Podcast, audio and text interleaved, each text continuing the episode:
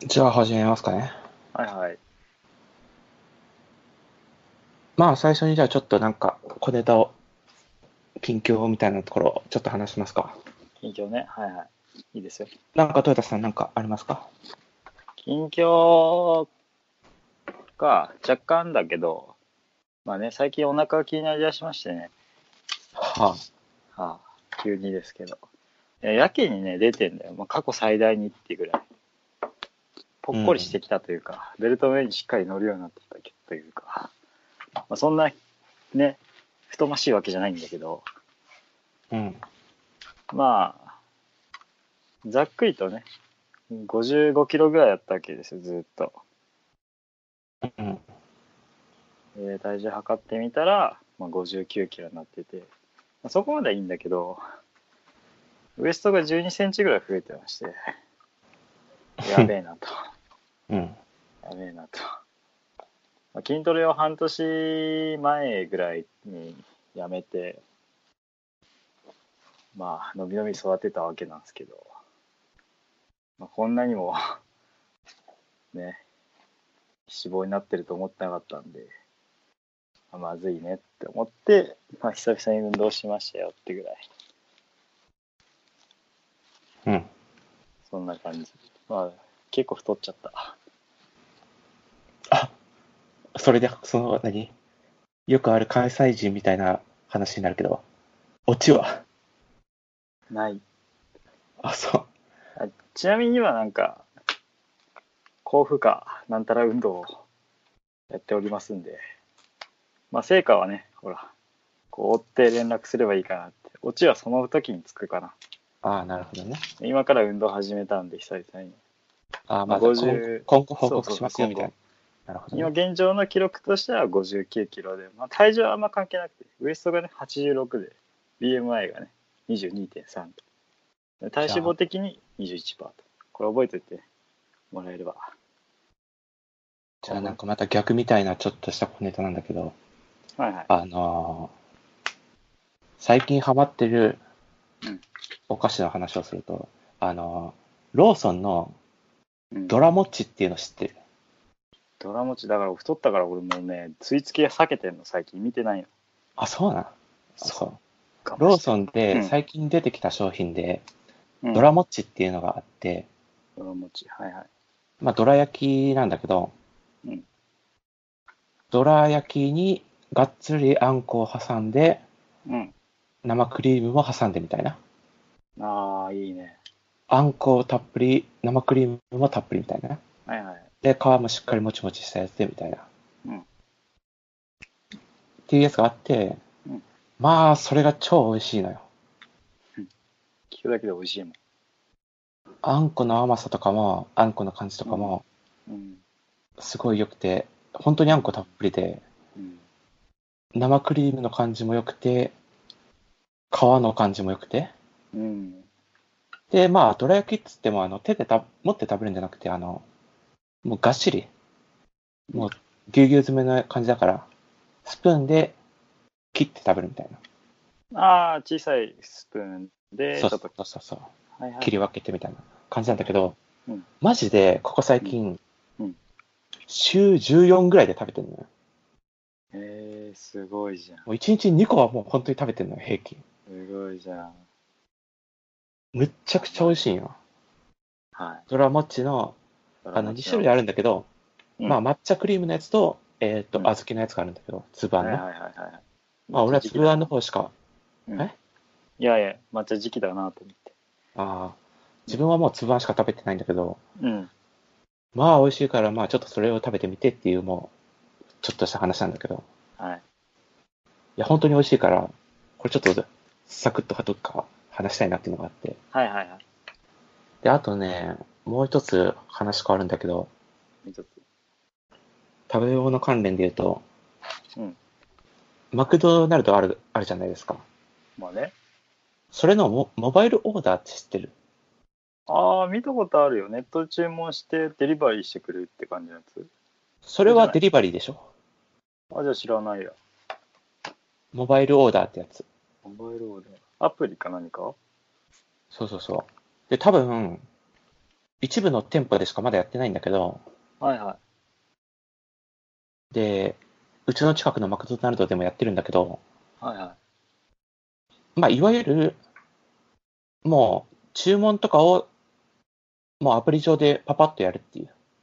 注文と支払いを。い。店に行ってもらうだけってことそうそうそうそうそう。はいだから、もう、あの、レジに並ぶ必要もないし、うん。あの、店員とコミュニケーションする必要もないし、これとあれとくださいみたいな。うん。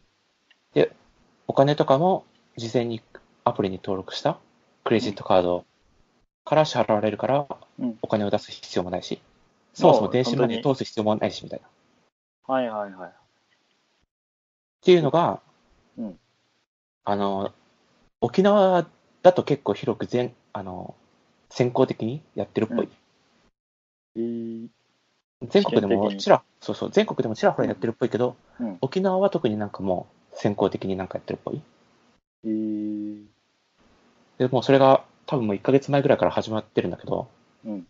まあそうですか便利よ、うんだってもう並ばなくていいのよマクドナルドまあね、ちょっと並ぶもんね、昼時とか。そうだしうん。ね並んでる時って本当並んでるしマックって、並んでね。だってね歩いて行って、歩いて10分ぐらいのところにあるんだけど、うんちょっと微妙。歩いて行って、並んでたら、もう絶望じゃん。まあ、だいぶ待つし、うん混んでるちょっとなえるね。かなり慣れるじゃん。うん、気持ちね。でもこのモバイルオーダーだと、もう、今混んでるかどうかとかって何も考えずに、食べたい時に、ね、行けるから。同じそ感覚。れでも待ち時間とか出ないの待ち時間とかも特に、基本的には着いてから、なんか、ホテルのチェックインみたいな感じでチェックインするんだけど、そこから作り出すみたいな、実際に。ああ、はいはい。まあ、多分普通に、あと5分ぐらいで着くなっていうタイミングで、うんチェックインってやればちょうどいいぐらいになるんだけど。チェックインはその自分で押せるの。もう今着いたみたいな。あ、そう、アアプリでやる。ああ、じゃあ位置情報取って本当に近づいたからっていうわけじゃなくて、もう着いたよって自分で自己申告するわけ。そうそうそうそう。まあ、その辺は別にそれでいいかなっていう感じはするんだけど、はいはいはい。一つだけ、一つだけ気になるのが、うん。あの、商品ができて手渡しするときに、うん。あの、アプリに通知が来ないんだよね。えー、普通に、あの、他のお感じと同じように、うん。モバイルオーダーの4番様できましたってうん呼び出しが。かかる。なるほどね。できれば、あの、普通にアプリに通知来た方が、うん。やっぱいいじゃん。まあ。うん。やっぱ気づきやすいし、うん通知ができるんだったらね、まあね、車とかで待ってせてっかみたいな。くそうだよね。そうそうそう。最後ちょっと残念だ。そ、そこだけ残念なんだけど、うんそこ以外はマジでモバイルオーダー最高。いいね。そのモバイルオーダーどんどん他の店舗にも欲しいですけど。マック以外いや全然多分広がると思うよ。うんあくまで先行的に今沖縄でやってるだけで、はいはいはい。多分もう半年後ぐらいにはもう多分東京とかでも全国でできるんじゃないかな。っうんていうのを、これも沖縄で先行でやってるから、ちょっと早めのうちに話しておきたいなっていうのがあったんだよ。モバイルオーダーね。はいはモい。バイルオーダー便利だよっていうのを。全然知らなかった。うん。あ、じゃあ、まだ東京ではやってないんだ、モバイルオーダうん、東京まだウーバーイーツがはびこってるからね。 うん、まー。逆にそういうのがないからな、沖縄はな。あまあまあ。えーまあでもなんか、面白いね沖縄うで、んうん。なんか、モバイルオーダー先行的に始まるっていう、なんか、いいね。微妙にちょっとなんかね、うんアメリカの植民地感がちょっと感じるけどね。言っちゃったよ。あ感じるけど、まあ、すごいそれがいいよっていう感じかな。うん。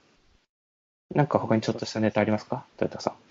今話しておきたいな。たいや、なんかね、いや、うん、まあちょっとまた別に話すけど、東京来て、俺、そのイベント系とかの、あんまイベントイベントしいやつ行ったことなくて、この間ちょっと誘われて、行ってきたっていうだけなんだけど、 うん、話す構成考えてないんで、またにしますね。うんそういうの何に行ってきたんそれボ、そーれドだゲけさらーっと。ム、ボードゲームのね、なんか愛好会みたいな。要は、店が新しくオープンしました記念でその店自体のあの趣向が人狼ゲームしたりとかボードゲームしたりとかして飲んで楽しんで、まあ、見ず知らずの人とコミュニケーションボードゲーム倒して取れるよみたいなで1時間500円か1000円ぐらいのすごい安めなやつで空間を提供してくれてるよみたいな、ボードゲーム好きが集まるよみたいなとこまあ、じゃあその辺については、まあ、またそのうち話すかなって感じか。ろどうかなでもまあ滞在時間1時間ぐらいだったからしっかりは話せないんだけどまあ楽しかったな楽しかったそういうの初めて行ったんでねそうですか。そうですねまあ、今日が、えっ、と、6月5日っそうてことで、水曜日まあ、今日はメインテーマは、まあ、WWDC になるかなっていう感じなんだけど、でしょちなみにトヨタさん、あ、WWDC、昨日の、えっ、と、朝から始まったのかな昨日の朝深夜に、まあ、キーノートがあって、まあ、今いろいろやってますよっていう感じなんだけどうん、ちなみにトヨタさん見ました見てないんだっけ見てるわけがないね、あ、そう。うん、まあ、社会人では無理やな。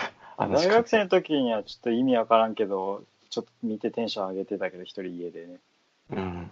うん、無理だね見れないねこれ見たらアホだねいや、つってもまあ、俺も見てないんだけど、うんやっぱあの時間に起きようと思ったら、絶対生活リズム崩れるよな。うん、崩していって何があるかってテンションが高くなるだけっていうそ後で追えばいいしまあざらっとは見ましたよそのまとめでね、とかね、まあ、流れてくる、うんなんかいろいろツイートとか、まあ、いろいろその辺見てみたいそうな。ですねそうですねもう勝手に入ってくるわけですよねメディア通してたらインターネットあ、まあ、だから俺も実際、な生放送見てないし、うんまだあの動画もまだちゃんと見れてないんだけど、うんまあ、一応ざっとは追ったんだけどね、大まかなその概要ぐらいは。うんまあ、その辺とかちょっと気になるやつはあれこれ話していきますか。いいですよ私もちょろっと今見ながらやってるんで完全には追い切れてないまあ、気になるものだけ。なんか、全部上げてもあれだから、そうですね追いちゃうんでまあ、基本的には、まあ、I- iOS なり、MacOS なり、うんあと、まあ、あと開発環境うんと、あとハードウェアをちょっと発表したっていう感じかな。もう結構がっつりじゃないなんか今まで今回は、うん今回は、マジで盛りだくさんだった。本当うに。ん、去年とか2年前はあんまりなんか記憶に残ってないからよかったんじゃないですかいろいろと今回は、かなりバッキバキのうん内容ばっかりで、うんあ 俺普通に生ほ生配信見なかったけど、うんこれは起きててもよかったかなって感じは正直した。まあ開けてからねみたいなそうだね、ってことで、じゃあまず iOS の話いきますか。うん、 iOS13、うん、はいはいはいはい13だと、まあ秋に出しますよっていう、まあいつも通りの流れなんだけど、はいまあ基本的に目玉としては、ダークモード。ダークモードねトヨタさんいかがですか、ダークモード。いいんじゃないですか基本的にアプリのそのなんか表示設定ダークモードがあったらダークモードにして設定して触ってるんで馴染みやすいというか使ってみたいなと思うけどなるほどね。うんていうか、基本的に俺もうさ、うん、 iOS も Mac も iPad もさ、はいもうデベロッパーベータ出てるから、はい俺全部上げたのよ。はいはいはだから、俺の iPhone はもう13だし、は iPad は iPadOS だし、い。うん、 Mac ももうカタリナなんだよ。あ、語りないなってね。そうそううん。だから、俺今これスカイプで Mac で録音してるけど、は正直、なんか語りなにしたせいで録音失敗みたいな、なりそうな気がするから、うんちゃんとね、予備録音はちゃんとしたいんだけど、予備録音ね、こっちもちょっと、なんかメタ的になるんですけど、ううんまくいってない感じがありましてですね。あ、で、さっきクリップスで録音しろって言う。ったじゃん。iPhone で。はい。で、俺の iPhone、iOS13 にも上げてるんだけど、うんあ俺の iPhone ではもうクリップス、もう立ち上がらなくて、もうクラッシュ して。まあ、ベータ版だから仕方ないんだけど、うん、だはから仕方なく俺は今、普通にボイスメモで録音してるんだけど。いはい。ということで、俺はもう実際触ってます。最新版の OS 全部うん。開発環境も触りました。発表したやつうん。なんで、俺はもうすでに経験した前提で話します。こっから全部。まあね、いろいろ変わると思うけど。うん。一応、えっ、と、うん昨日の朝ぐらいからもうベータが出てうん、一応もう半日以上は触ったかなっていう感じ。はいはいはい。もう最新ベータをうん。ね、ただただ WWDC の発表のやつの、ね、上がってるまとめサイトの内容を食べるだけじゃないよっていうことはね、最初に言っておこうかなっていうことで。もうすでに触った人の、すでに触った人の感想もね、うん入れていこうかなっていう感じではあって、まあダークモードはね、ちらほらなんか個別のアプリとで対応してたアプリっていうのは、ここ1、2 2年ぐらい、うん。まああったわけだけど、で結局まあ OS 自体でダークモードをつけますっていうことで、まあ普通にまあ触ってみたんだけど、うん。なんかちょっとまだちぐはぐ感がある。そのデザインのまとまり的に。うん。なんか、まあもちろんいいんだけど、うん。まあ、あくまでなんか本当に暗闇で使うときぐらいうん。もう就寝時とか、はいはい。まあ、あとなんか業務系の人とかが、ね、明かりが少ないところで見るとか、うん。ぐらいで、なんか薄暗闇ぐらいだったら、うん。なんか普通に、ダークモードじゃない方が綺麗に見えるみたいな、デザイン的に本。なんだけど、まあうそういう感じだから、過度な期待期待はしない方が良さそうかなっていう気がする。んダークモードのその見た目の気持ちよさ的なところうん。なんだけど、ダークモードって多分なんか暗闇で見やすいみたいなところが多分一番注目されるんだけど、うん。それ以上に、あの、単純になんで今ダークモードが生まれたかっていうのは、まあトヨタさんもちろん分かってると思うからトヨタさんから説明してほしいんだけど、はふざけたことを。えわどうぞ説明して。え、え単純に目に優しいだけじゃないそそそそんんななわわけけなないじゃん。えーいや、単純に、のはい。まあ今後、有機 EL ディスプレイがうんメインになっていくから、うん。で有機 EL ディスプレイって、あの、黒だと、全然、あの、電力消費しないじゃん。うーん、知らなかった。あ、それも知らなかった。うんそもそも全然電力消費しないみたいな。うん。だから有機 EL ディスプレイは、もう黒、黒だと、もう基本的にはそこでは電力消費しないそこの画面の部分では。なわけよ。液晶と違って。うーん。だから画面内のところの黒が多いと、すごい省電力になるわけよ。なるほど。そうそうそう。だから、うん。あの iPhone X とかだと、うん。ダークモードを積極的に使うと、まあ、バッテリー持ちが良くなるよっていう、っうんていうのが、今積極的にいろんなところがダークモードを入れようとしている理由。うん。大々的には言わないけどみたいな。っはいはいはてことで、実際触ってみてわかるんだけど、ダークモード。うん黒いところが本当に真っ黒なのね。なのよ。い。うん。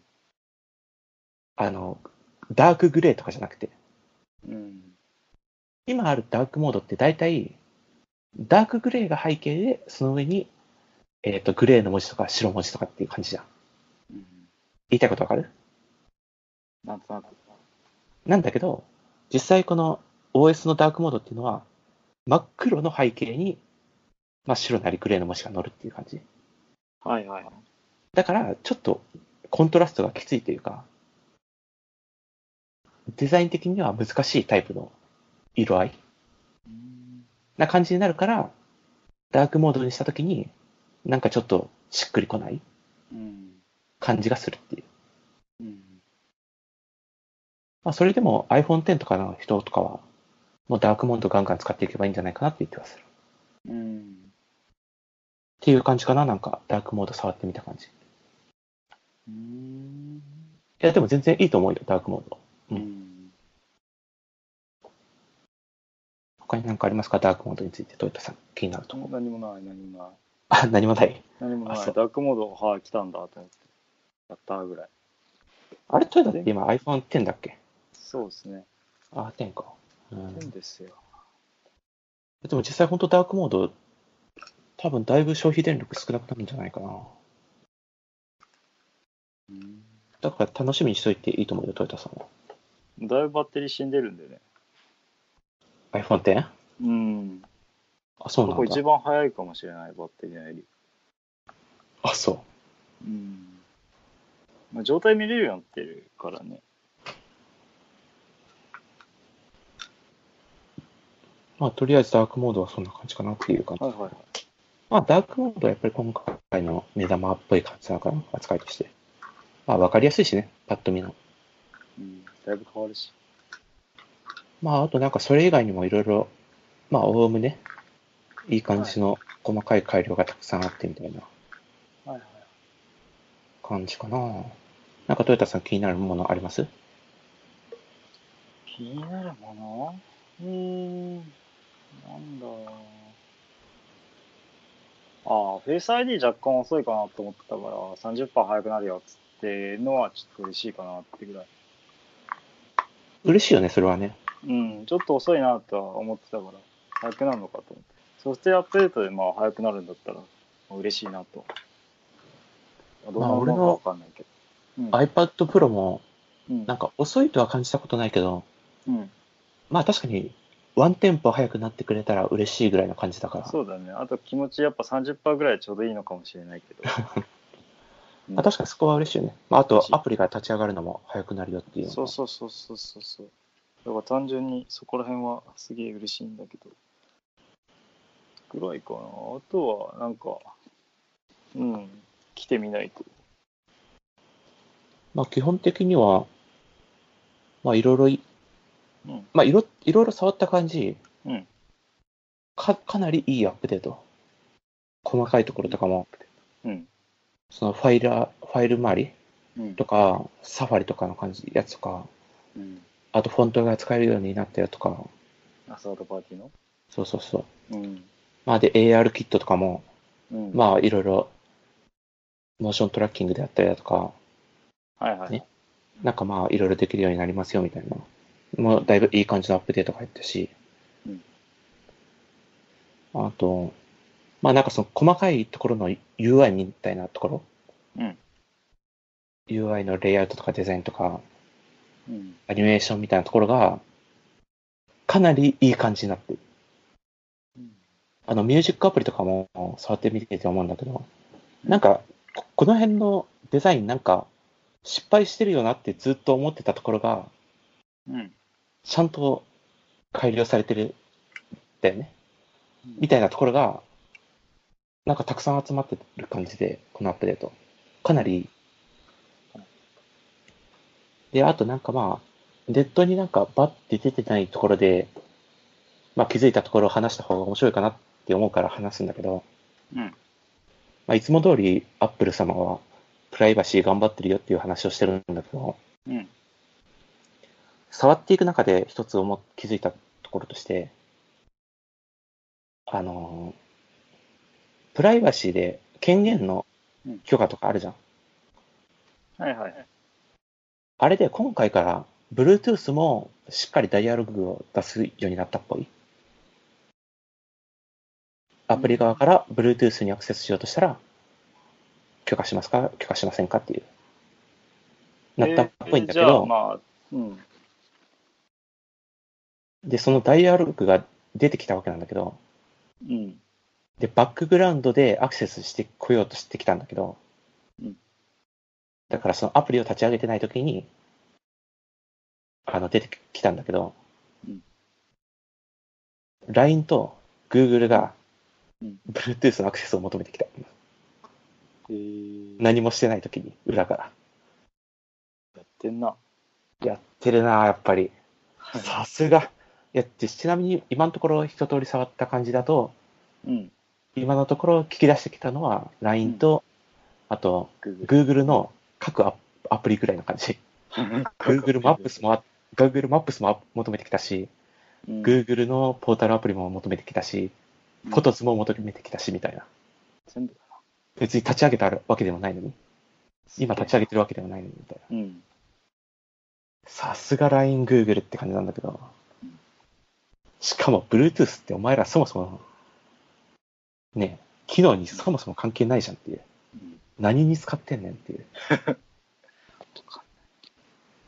まあ LINE はちょっと検討一つつくんだけど、うん。あの、Bluetooth で何ができるかって言ったら、あの、タタグが使えるじゃん、Bluetooth タグ。わかる ?Bluetooth タグ何それあの、LOT 周りで使われてるんだけど、あれ名前なんだっけあの、Bluetooth とかで、今この辺にいますよみたいなやつで、実際の店舗と、ああ、なんか機器と、その、なんていうの、そうそうそうそうそう。情報みたいな取り合うような。はいはいはい。自動販売機とかよく、あ、あるんだっけうん確か。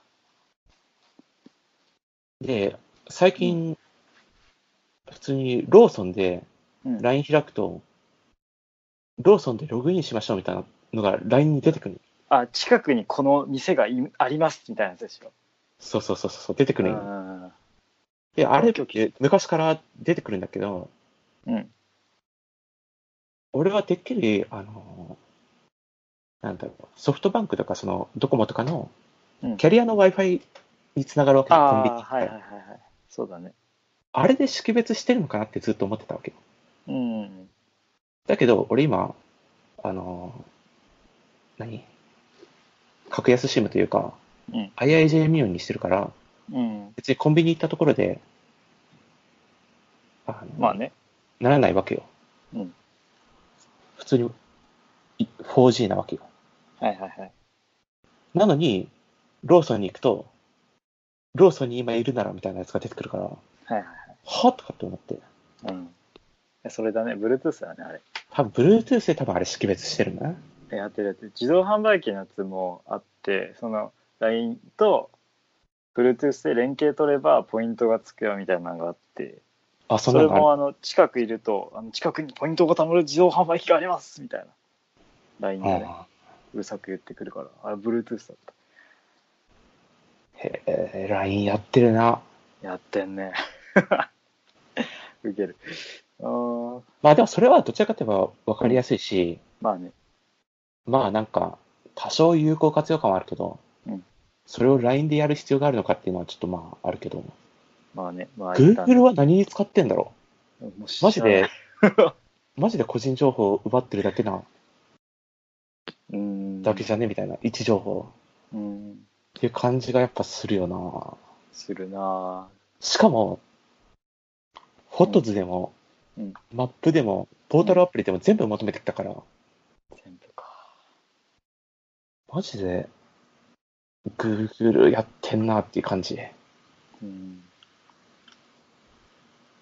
しかも LINE と Google しか今のところ、あの、求めてきてないしな。わかりやすいとかって思って。うん。っていうのがちょっとあったかな。はいはい。 iOS13 にして気づいたこととして。はいはい。まあでも、セキュアがね、どんどんこう高くなってきて、そういうのを気づけるのもいいんじゃないですか。いや、もう全然いいと思うよ。やっぱり、別に Apple が全部信頼できるかって言ったら、そうではないけど、うん。うん。まあ、Google、LINE、Facebook になんか比べたら、まあ、全然 Apple 様に任せた方がいいし、Apple もすごい筋のいいことやってるような気はするよね。うん。で、あとは、あの、なかなかネットに情報が出てない話、その大々的に Apple も言ってないし、うん。まあ、そういうニュースメディア系も伝えてない小ネタで一つ「お」っていうのがああったんだけどうん。ファイルアプリあるじゃんはいはい。そのファイルアプリ上でうんあの、あれができるようになった。あの、書類スキャン。紙の書類をスキャンする。あああー、はいはいはいはいはの、サードパーティーアプリで普通にそういうの今まであったし、い。もうずっと使ってるあのうん、銃声でも、あの、メモアプリから、メモアプリの中に書類スキャンして保存するっていうのはあったんだけど、わ。うん。ついに来ましたよ。ファイルアプリで書類スキャンが。強いわー。一発だわーこれはちょこれは来たね。来たね。ついに来スたムーね。ズだわ。で、ちゃんと、あの、PDF で、やってくれる。そうそうそう、そのディレクトリのところで、うん。ちょっとあなあ、んカレントか、に置いてくれるのか。まあ、バーガーメニューのやつみたいなやつをタップして、うん。書類スキャンっていうのをやれば、カメラ立ち上がって、まあ、よくあるアプリの感じで、パッパッパって撮ったら、うまいことサイズ調整してくれてみたいな。来ましたわ。これは来たね。便利だわ。で、あと、まあ、サファリとかのやつも、ちゃんとや、あの、ダウンロードができるようになった。ファイルダウンロードみたいな。ほんと。そうそうそう。今までなんか最初にこう出てきた、なんか、ポップアップみたいなやつを押して、PDF、他のアプリ開くみたいなことやってたけど。そういう感じじゃなくて、うもんうファイルダウンロードみたいなやつができるようになった、ちゃんと。メニューにあるってことメニューというか。まあなんか、あの、よくあるパソコンというか、その、うん今まで親しみ慣れたような感じで扱えるようになった。なるほどね。そうそうそうそうそう。だから、この書類スキャンも相まって、うんで、全体的にファイルアプリも、だいぶかなりいろんなところがアップデート入ってるから、うんちょっとファイルアプリがついにやっと、バージョン1.0になったかなっていう感じはある。うん。全然使ってなかったからね。あ、そうなんだ。俺はだいぶ使ってたけど、やっぱりなんか、中途半端というか、うんまだ未完成感が否めなかったんだけど、うん特にファイルアプリが出た最初の1、2年ぐらいはうん、感じなんだけど、やっとついに、本当に、みんなが使うアプリにやっとなった。バージョン1.0になった。ファイルアプリが。拡張子とかその辺どうなってるんですか今。もうそう。見えるんですか拡張子見れないの、受ける。まだ見れんの か。いやもうんう、強い信念があるんだろうな。うん拡張子は見せないっていう。ややこしいからかな。うんここまでやっぱりファイルアプリをアップデートしてうん。拡張子を見せないってことはもう方針としても拡張あるね拡張子はあの何一覧を表示してるときにはもう見せないっていう方向なんだろうね。拡張子見るっていうのはいけてないってことなのただ一応かな。うん。このアップデートとかで、うんあ。のメタ情報みたいなやつはもうしっかり確認できるようになった。あ、ほんと。拡張子に加えてうんなんかそのアップデート日時とかなんか細かいメタ情報、ファイル情報のメタ情報。まあ、メタ情報か。普通にパソコンとかでパッと確認できる、あのグワーってたくさんあるやつ。はいはいはい。をおちゃんとみたいなね。このファイルアプリ上で確認できる。大事だわ。もうついにファイルアプリがバージョン1.0っていう感じになって、大事大事。これは来たかなっていう感じはあるね。うん特に書類この書類スキャンは、今のところ、ネットで俺今のところ情報一切見かけてない。勝ちじゃん。一応俺の観測範囲だと、うんい俺が初出。俺が勝ち。そうそうそう。まあね、こんな生き生きドヤ顔でファイルアプリのスキャンをね、説明してるやつなんてまあいないと思いますけうん一応なんかど。隠れたところにこそっとこれがあるんだけど、うん。うーん。そうそうそう。だからもしかしたらまだ気づいてないみたいな感じなのかなっていう気はするけど。いいね。いや、これは何気にかなりでかいなと思って。うん。楽だなもうだから、サードパーティーはあんま使わなくていい。まあ多分ほとんど使わなくていい感じになると思うわ。うん。そうそうそうそうそう。ね。いいですね。今のところ iOS13 の話だから、そっか iPhone の話として今か話してるんだけど、うん。なんか他にあるかな ?iPhone だけの話として。うんだけ。まあうんのまあ全体としてはかなりいいアップデートで、iPad の方もそうなんだけど、うん。あの、アクセシビリティ系うん。がかなりやっぱり今回カット、アップデートが入ってて、うんあの、キーボードで全部コントロールできるようになってるみたいな。うん。とか、うんあ、の、自分あんまり使ったことないけど、あの、ボイスオーバーってあるじゃん。アクセシビリティうんみたい聞いなのたこでとある。うん。あれとかもまがっつりアップデートが入ったっぽくて、で、他にあの、ついに、マウスが対応になりました。 おー、そうなのそう、入力機器として。マジか。まあ、あくまでアクセシビリティの一一環としてだけどね。ああ、はいはい。そうそうそうそう。標準機能っていうよりかは、まあ、アクセシビリティの一環として、まあ、マウスが使えるようになりましたよとか。まあ、すごいアクセシビリティががっつりアップデートが入って、すい。ごいいい感じのやつが、まあ、入ったっぽい。あんまりこの辺は触れてないけど。うんあと、その、アクセシビリティが、うんあの設定画面のうん1ページ目に入ってきてる。っていうのが、やっぱちょっと何気にでかいかなっていう。ああ、そうか、2ページ目ってか、1個触らなきゃいけなかったっけそう、今までって、うんあの、一般っていう設定項目を触って、ああ。その2層目に行ってから、アクセシビリティっていう設定項目に今まで行く形だったけど、そっか、探したもんな。ついにアクセシビリティが、その1ページ目しかも、ああ、ここに来んのか。しかも、うんえっ、と、なんだろう。そのグループとしていくつかあるけど、最初 Wi-Fi 系があって、その次通知のグループがあって、うんその次に下にあの一般とかコントロールセンターとか画面表示とかっていうグループうんがあるわけだけど、その3つ目のグループ、一うん般コントロールセンター、画面表示と明るさ、その次にアクセシビリティが来てるのよ。でかいな。そう、これはでかいなと思ってうん。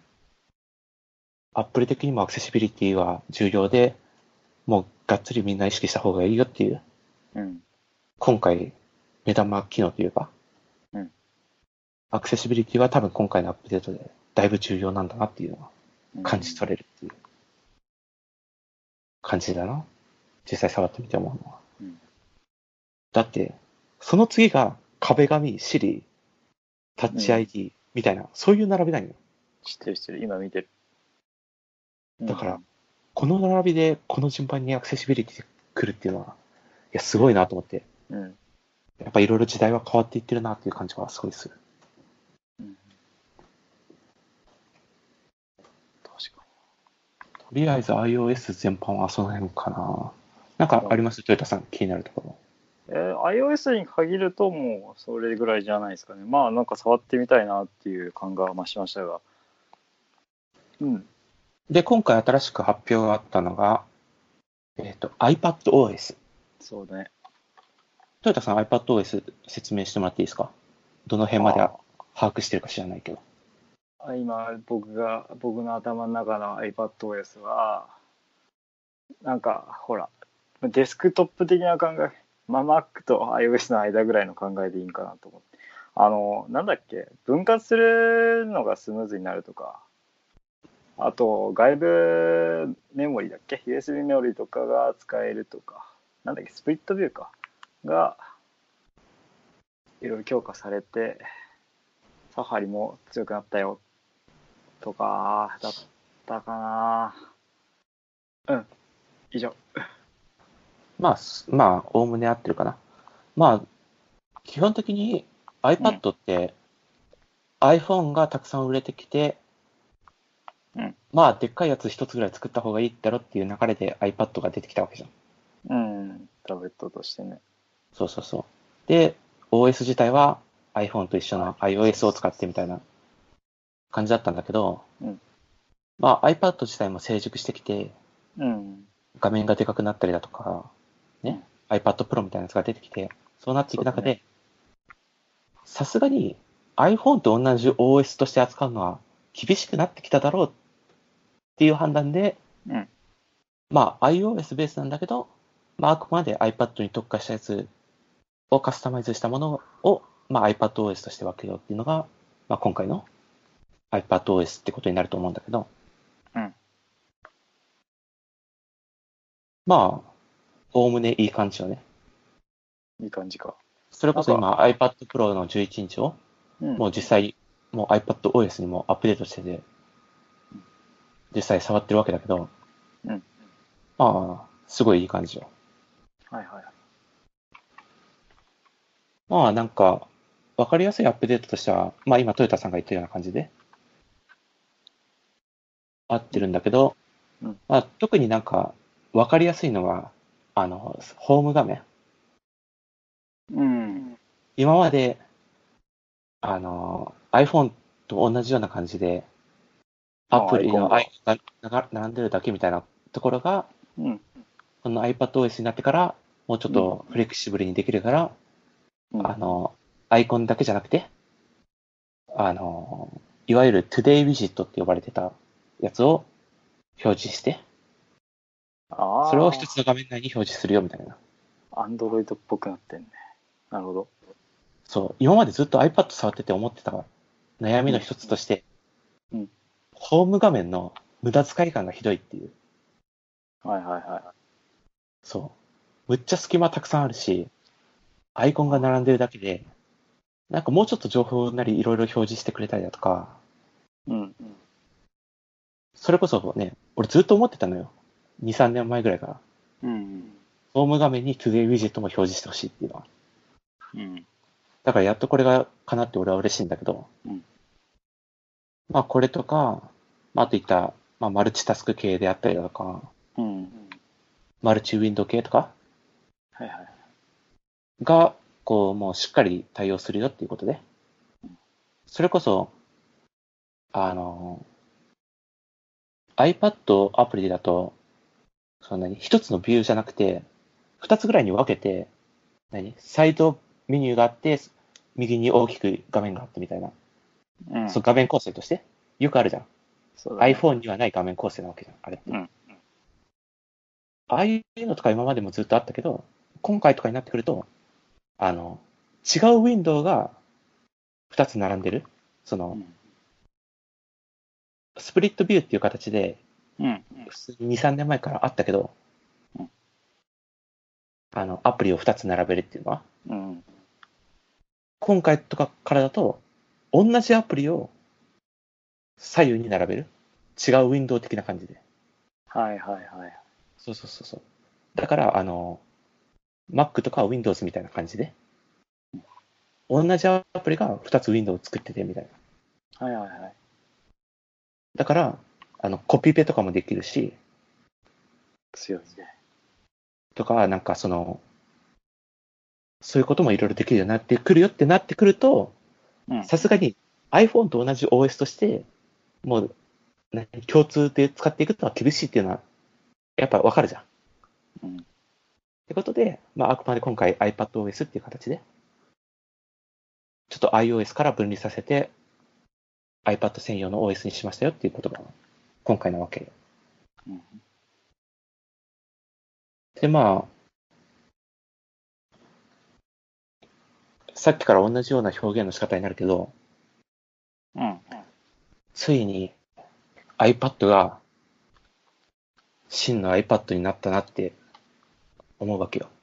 うんええふりをしておいてなん、ふりをしておきながら違う表現使ってしまったけど、あの、iPad がやっとバージョン1.0になったと思ったよね。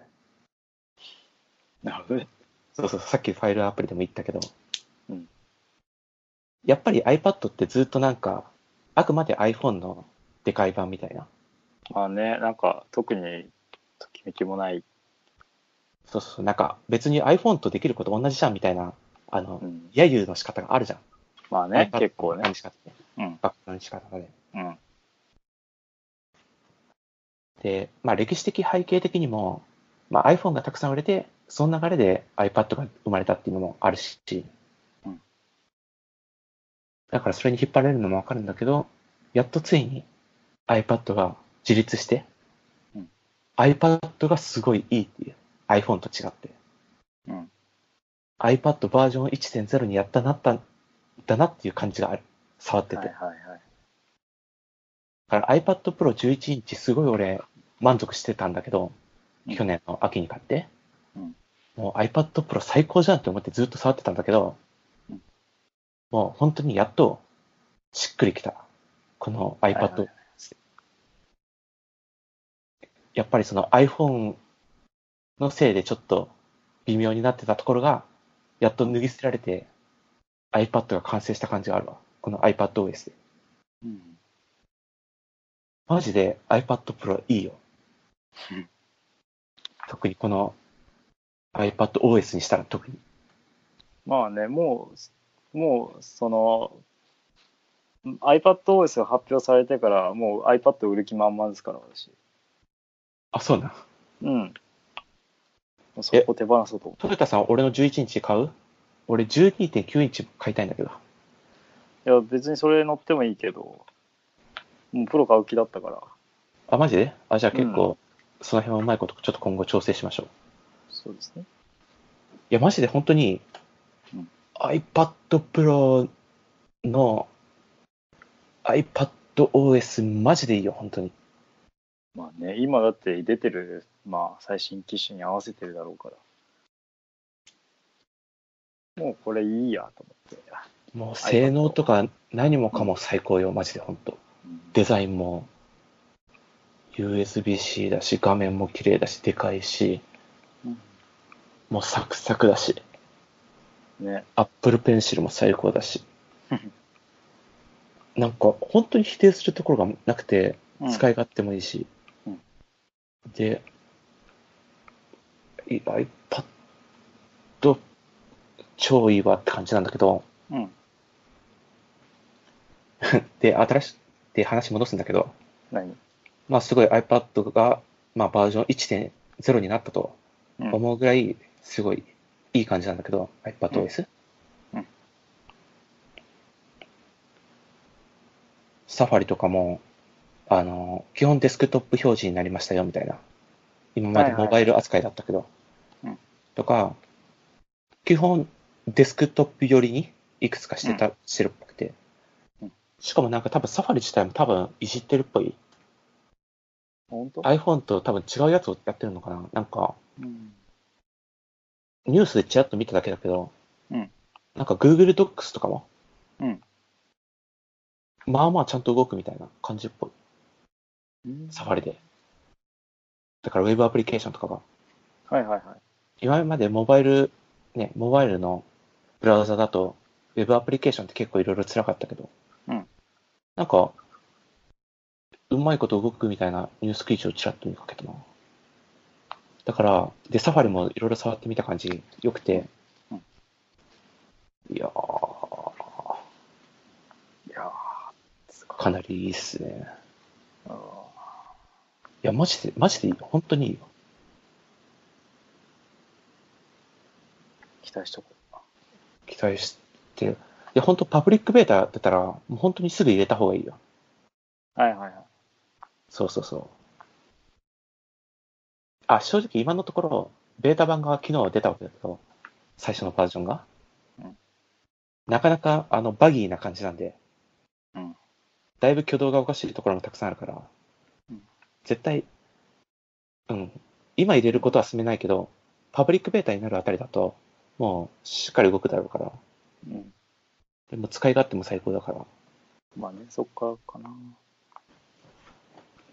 マジでいい。で、iPadOS で言うと、うんあのーあれよ、どれよ。サイドカー。あー、デュアルスクリーンね。そうそう、Mac の、うん Mac からまあもう一つのディスプレイとしてうん iPad に移すことができると。うんまあその、単純にデュアルディスプレイとしても使えるようになるし、その iPad を。うんうんミラーリングもできるし、うんあとその、よくある、何あんまり詳しくないから間違ってるかもしれないけど、うんあの液タブっていうのかうな、ん Mac のアプリケーションっていうか、まあ、パソコンのアプリケーションで、手元にディスプレイがある、あの、その、お絵かき用のはい機器をはつなげて、Mac のアプリケーションとして、まあなんかペンでガーッと書いてすぐ入力できるみたいなうんうん。みたいな感じでも使えるっぽいよね。はいだからアップルペンシルで使えると。そうそうそうあくまでその iOS の iPadOS のアプリケーションに縛られずに、うん Mac のアプリケーションとしても Apple Pencil が使えるようになると。いいじそう、だからサイドカーもすむちゃくちゃ楽しみなんだけど、うんなんかいろいろ試してる感じだと、うんサイドカーはまだちょっとベータ版でもオンになってないっぽい。フラグが立ってないっぽくて、ゃん。はいはいはい。設定項目からアクセスできないようになってるから、まだちょっとサイドカーは試せてない。はいはまあ、だけど、まあ、サイドカーが出るよってことで、超楽しい。それも iPadOS は。うん。だって、うん。超楽しい。あと何かあるかな ?iPadOS。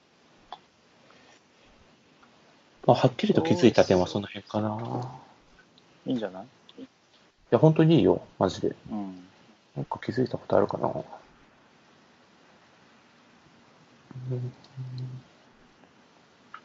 あ、あと、ちょっと iPhone に戻るんだけど、まあ、iPhone にも限らないけど、あの、データ通信、モバイルデータ通信うん。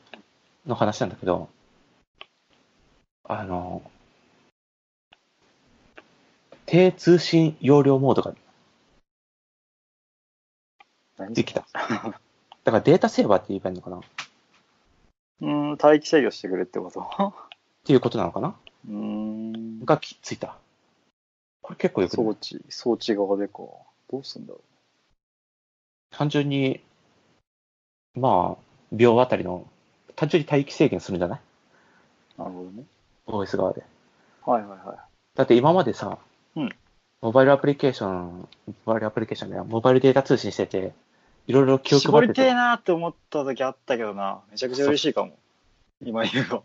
ううっかり YouTube そう。見てしまったら、もう一瞬でねアウトだ。そうそう。俺 YouTube だから Wi-Fi でしか繋げようにしてるけど、4G でも使いたい時あるから、待機つけるのすげえいいな。だから、すごいいいよね。っ確かに、確かに。俺すげえ嬉しいかも、それ。ていうのはいろいろ触っていく中で気づいた。あ、はいはいこんな項目ができてるわ、と思って。はいはい。それはちょっとかなり嬉しいかも。そうそうそうそう。まあ、どれぐらい使えるものかわかんないけど、でもね、あるとないと全然違うと。うんあ、なんかその辺周りで、なんかもう一つなんか面白かったのがなんか一つあったな。なんだったっけな。何えーっとね。なんだったかな。なんか Wi-Fi 周りで一つ面白かったことがあったと思うんだよな。うんセキュリティレベルの低い Wi-Fi には繋がないみたいなやつ。じゃあないけど。あ、でもあれだな。Wi-Fi でも、うん。 Wi-Fi でも、そう、低データモードっえー、っていうのがオンにもできるの、これ。まあ、まあ Wi-Fi で繋いでても確かに待機ね、上限ある人はいると思ああ、そうか。う。あ、そうそうそう。そうよね。うんだってあの、うん。何テザリングしてて、そうそそうそうの。つなげてる側は Wi-Fi としてつながってるけど、そうそうそう大元はモバイルデータ通信っていう場合あるからな。そうそうそうそう。そういう時やっぱ必要じゃんって。いいね。あ、あとその、これだ。えっ、とね、接続したことあるネットワークに自動的に接続するじゃん、大体。するね、勝手そに。の時に、今まで、うんまあ、自動的に接続する場合はもう勝手になんかいつの間にかつながってて、で、つなげない場合だと、まあ、毎回なんかか確認してみたいな設定があったと思うんだけど、うん。一応なんか、いや、でもこれ違うな。どういう意味だろう。何や。接続したことあるネットワークが見つからない場合は、うん接続可能なネットワークをお知らせしますっていう設定が通知として。へえー、今まで無作為に出てきたやつをどれがつなげれるか分かるってことつなげたことないやつで、これちょっと意味がわかんない意味ね。が分かんないな。ドライバー Wi-Fi につなげますかって教えてくるってこ とどういうこと 分かんないね。それはちょっと使ってみないと分かんない。どういうそ機う能か。文面からじゃちょっと読み取りづらい。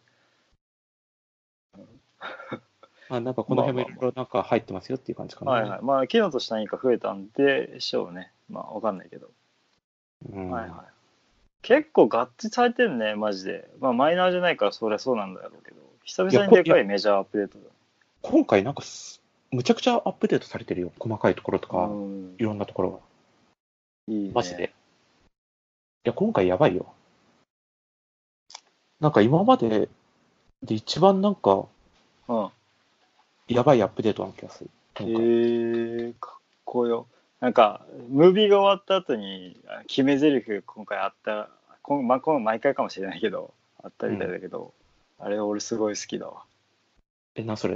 わからえん。なんかムービーはムービーデモムービーから始まったらしいんだけどその最後の締めの言葉に「み世界が眠っている間に開発者は夢を見ている」みたいへな、じゃえ。だから開発者の人々は結構その遅くまで、まあ、開発してたみたいでで最後開発者がその開発し終わった後にまあ笑顔で終わって最後のその締めの文字でそれが出たみたいでへえ。ああ、それまだちょっと見れて ないわ。ちょっと後、後で見とくわ。うんそかっこよと思っていや、今回は本当にアップルいい仕事したわ。全いい体んじとゃないですかめちゃくちゃ、ね、細かい部分もしっかりあるし、でかい部分もきっちり抑えてきてるしそうそうそうそうそう。今回はかなりいいよ。期待しちゃおうこれ iPhone 買う次の新しいの買っちゃいそうだな手のままでいいかなと思ってたけど別に天のままでいいんじゃないいえわかんないそれよりかは iPad Pro 買えよ。あそれはねそれ入れてうん。手で十分満足してるからね全然天も普通にいい端末だろうし。最高に決まっとるよそうだね絶対 iPad Pro 買った方がいいよ。だって、iPad Pro より高いんよ、10って。高いね10というか、まあ、新機種は。うん高いね絶対 iPad Pro の方がいいよ。まあねそうそうそうそう。とりあえず、ああ、じゃあ iPadOS で特に気になったのはその辺かな。うんまあもちろん発表されてるところで面白いのはあるんだけど、まあうん発表されてるもの以上になんかここ面白いよっていうのはないかな。いやー。で、じゃあ iPadOS はそんな感じですかね。はいはいはあじゃあ次は、えっ、と、MacOS カタリナいカタリナうんカタリナ。カタリナ。うん。カタリナで、まあ多分呼び方合ってるっぽいかなう。ん。カタリナって今回何がアップデート入ったんだっけえー、一応目玉なんだっけと、わかんねカタリナは追ってないなあ、カタリナになったんだっていうのしか言ってない。あ、なんか、ソースコードがどうのこうのって、プロジェクトカタリストだっけは覚えてる。カタリストって、まあ、うん、ネットワーク機器の名前だから、印象に残ってるというか、覚えてるだけだけど。あ、ネットワーク機器でカタリストっていうのがあるんだ。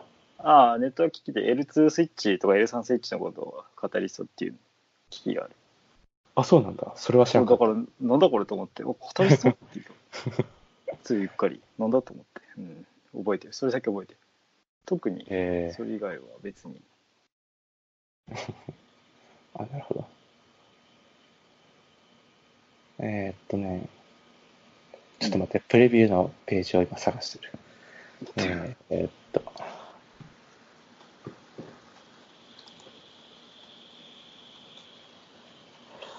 まあ、うん。え、なんだっけカタリストの目玉って。カタリナ。 iTunes が廃止。あ、カタリナか。うん、ああ、そう、アプリケー iTunes ションの廃止だっけそう、あそれ、それが目玉だっけ目玉ってか、それでも、まあでも、MacOS の、そうか、一機能か。そう MacOS のうん。目玉として、あれ、今回って iTunes 死亡のお知らせが MacOS の目玉だ。そやな。マジか。せやな。あ、本当だ。えあ、じゃあ一応扱いとしては、iTunes 死亡なのか。そうですね。まあ、iTunes 死亡っていうよりかは、じゃあ、カタリストが多分目玉なのか。カタプロジェクトカタリストが結構、なんかその機能としては、ああ、そうなんだ。あ、じゃあ、カタリストの、じゃあ目玉というか、今回のうんうん客寄せパンダ的なやつは、多分これ。カタリストか。へえ。カタリストと iTunes 死亡のお知らせと、あとなんだ一応なんかサイドカー、ああサイドカーも押してるこ、押してるっぽいね。うん。ぐあらじいゃあ、その、その3つかなか。目玉としては。パッと調べたらそんな感じだね。へえ。ちなみに、はい。プロジェクトカタリスト。はまあ、説明すると、い。うんまあ、iOS アプリを Mac でもう簡単に動かせるようになりますよっていう、ネイティブアプリとして動かせるようになりますよっていうのが、うん。プロジェクトカタリスト。うん。ぽい。まあ、つまり、まあ、Mac と,、えー、と iPadOS と iOS、iPhone ね、うんを一つのソースコードで、ほとんど共通で一つ、あの、アプリケーションを作ることができる。うんうんうん。まあ、流れ的には、まあ、iOS アプリを Mac でも動かせるようになるっていう流れそうだね。主がそっちだった。なんだけど、うんまあ、これは概ねイメージ通りの、なんかあんまり説明することもないとは思うんだけど、なんか、うん。わかりやすいそのデザインって、デザインというか、仕組みだと思う。ちなみにこれ、もう自分試しました。いい強いですね。。はいい、これは強い。これは強い。これは強い。強発表されたの昨日の朝4時。い。いやー。いや、まあ、もともとね、iOS アプリが、ね、できてますもんね。で自分、あの、はい。はい。自分が App Store で出してるアプリで、まあ、徐々に音が大きくなる、大きくなるアラームアプリっていうのを、まあ、App Store に出してるわけだけどうん、それをこのカタリストにかけてみました。はいはいはい。どうですか単純に X コードを、最新の X コードに、ソースコードを読ませて、うん。大量機種のところに、Mac のところに、チェックボックスにチェックを入れて、ビルドかけるだけ。細かく、細かく言うと、うん。あと2、3個ぐらいちょっと、ポチポチぐらいはしたけど、うんまあ、ほとんどしてないぐらいのレベルで、うん何もしてないぐらいのレベルで、うんビルドすれば、うんマジで Mac でそのまま動動いた。く。本当に動いた。えちゃんと、ー、あの、普通の Mac アプリみたいに、うん。うん。あの、ウィンドウというか、アプリのサイズを変えたら、Mac アプリのようにちゃんと大きさ変わるし、うん。あのードキュメントピッカーってわかるあの、全フ然ァイラーが立ち上がるやつ。あの、OS 実施の機能として、iOS とかでもあるじゃん。ああ、はいはいはいはい。あの、ファイラーが立ち上がってくるやつ。ファイルアプうリんみたいなやつがうんうんあるじゃん。うんあれを呼び出したら、うんあの、MacOS でよくあるやつ。あと、ファインダーのやつが出てくる。ちゃんと。うん一切俺コード編集し書いてないのに。すごいいんじゃないですでか。ちゃんとファイル選んで、うん。オープンってやったら、iOS と同じような感じで、ちゃんとファイル開けるしうん。あと、ちゃんと、えーっと、ボタン ?iOS ではタップすればいけるところを、普通にクリックで、ちゃんと画面遷移もされるし。あの、ポップアップあるじゃん。iOS とかでも普通に、ポンって出てくるあーはいやはいはいはつ。い。Yes, No とか OK とか、ボタンまあ、をバッテリーとかだよね。充電が少なくなってます。あ、そうそうそうそうそう。うんああいう系のやつも、どういう風に表示されるかなってなったら、ちゃんと MacOS 用の最適化されたやつが出てきて、確か一応、ちなみにに。うん。音声再生だけが、なぜかちょっとしくじった。おーそこ周りはうん。 iPhone そのまま、iPhone というか、iOS アプリそのままでは、ちょっと動かなくて、はいはい。そこはちょっと修正する必要があるっぽい、今のところ。うん俺の今のソースコードだと。うんただ、音声を再生するっていうこと以外は、マジで、ほとんど何もせずに、Mac 上でネイティブアプリとして動いた。すげえ。ちょっとこれは感動したね。うん。いやー、これは来たね。いいんじゃないですか。プロジェクトカタリストすごいいいと思います。うん。だからどんどん Mac 関てか機器関係なく Apple の製品だったら、もうソフトウェアが自由に使えそうになりそう。まあそうね、好 Mac きでなも、端末でユーザーは、はいいいんじゃないですかめちゃくちゃだから本当、ガチで、うんあの、今まで iPhone で出てきたアプリは、Mac でもうん、ネイティブアプリとして使えるようになる世界が普通にもう多分1年後になってると思う。ほとんどのアプリで。結局、Mac アプリって、なんだかんだその、うんアプリ不足みたいなところはちょっとあったわけよ。iPhone めちとゃかくに比ちべると。ゃめちゃくちゃ不足してると思う俺はもうだってよくこれ本当に使うなと思ってみんなあ、そ全然俺もう Windows の方が全然ええやんと思ってうあ、そう。あそうでもないなそうでもないそうでも言い過ぎたそうでもないやもう別に、うんまあそれなりに少といろいろあるよ。うん。うん単純に、あの、Mac 独占みたいなやつも多いから、はいはいそうそうそうそう。単純にその Windows よく使ってる人にくらからしたら、なんか知らないだけで、みたいな感じで、Mac のアプリもあるっちゃあるんだけど、まあなんか頭打ち感がずっとあってうん、何年も Mac アプリって。うんっていう状況でちょっと、今回、iOS アプリのほとんどが、多分 MacOS でも出すだろうみたいな感じになると思うよ。うんいや、だからこれはちょっとすごいいい感じだと思いますよ。今日まあ使わないんだろうけどユーザーとしてはねすごいありがたい限りです、とりあえずじゃあ、プロジェクトカタリストはもう体験談として、これはいいっていう話でした。ういしょで、まあ、プロジェクトカタリストはそんな感じで、うんえーっと、まあ、サイドカーはまだちょっと試せてないと、試せないと、ベータ版では。うんまあ、ただ、まあ、おおむねいい感じでしょっていう感じだと思うんだけど、うんまあ、あと、まあ、マシンラーニングとか、まあ、AR 系でなんかツール出すよとか、まあ、メタルとか、まあ、あとアクセシビリティとかも、うんまあ、iOS 同様頑張りますよっていうふうになって、ドライバーキットっていうのは今初めて見てうん、どういう機能か全くイメージがつかないんだけど、 ドライバーキットっていうのが出ました。うんドライバー関連のまとめられてるやつなんじゃないであるか今うーんでうん、あ、ドライバーってか、あのドライバーか。ドライバーでしょあ、普通にドライバーかうん。なんか新しいやつかと思った。うんで、あと特に大きいものの一つとしては、うんあ、ちょっと待って、一回 Mac の話で言うと、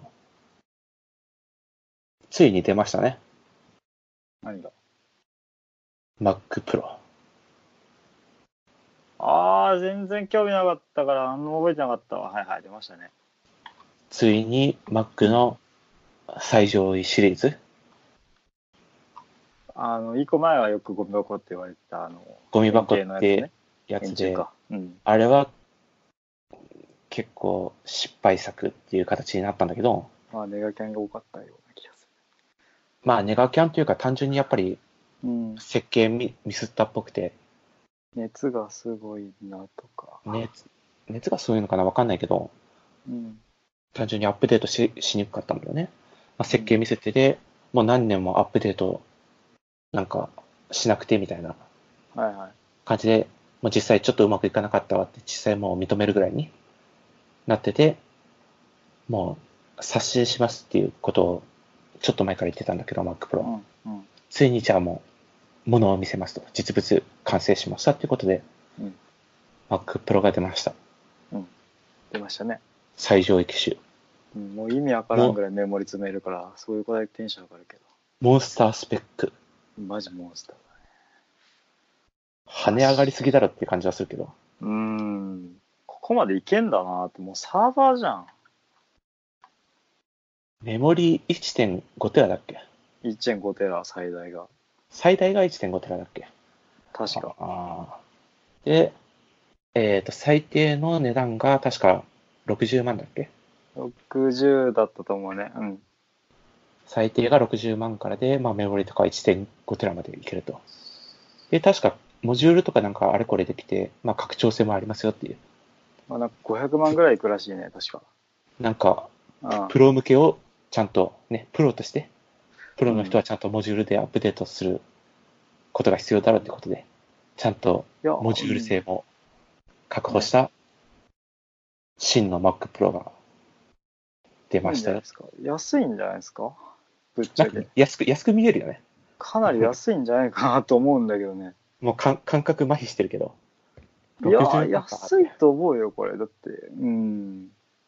まあだから実際プロの人には、あの、いい製品が出たっていうことなんだろうね。もうこれ本当に、うん、ブレードで落下できるんだったら、もうサーバーとして いけるんじゃないかもな。俺たちには縁のない話の感じがあって、全くないね。全くなんか興奮はしてないけど、うん。なんかすごい良かったねっていう感じはある。そイのンフラで MacOS このれ、うんエコシステムとして、ちゃんと最上位モデルがあって、プロ向けのうん利用が Mac でされるってことはね、エコシステム的にね、いいじゃん。ちゃんとプロの人が Mac でかいいるわけだから。まあね。で、ついでに発表されたのが、6K ディスプレイ。ああ、なんか、あの、モニターの足が10万するとかいう。そうそうそうそう。外部ディスプレイで32型の、えー、と 6K で表示できるウルトラ外部ディスプレイが発表されたっていうことで、なんかそれもなんかむちゃくちゃ高いんでしょあんまり調べてないんだいけやど。、これ値段見たことない。何円だっけ今調べよで、なんか値段も、なんかスタンドだけで10万するらしいから、もうなんう。か、も体うし調べるのもやめたんだけど、まあ、それが発表されましたよってことで、た。はい。ただ、俺たちには関係ない話そうだったから、もうこれ以上深掘りはしませんと。すいませんね。ただ、あれを出したってことは、しばらくあれは出さないってことだから、あの辺は。一つ気になるのが、うん。あの、Apple Store で、うん。公式のね、Apple Store で、うん。あの、LG の 4K、5K ディスプレイ出てるの知ってるずっと前から。うん、知らなしあ、知らんのい。いや、アップルストアとか見ないもん。おあ Apple Store 見ないのう見ないでしょ。え、そうなん。あの、まあ、Apple のね、普通に公式のやつで、うん。あの、外部ディスプレイって昔は、あの、Apple Thunderbolt ディスプレイっていうのがあったんだけど、うん。 Apple の純正のやつ。うん。まあ、あれは普通にフル HD の古いやつで、あのタイプの 4K のやつとかは出なくて、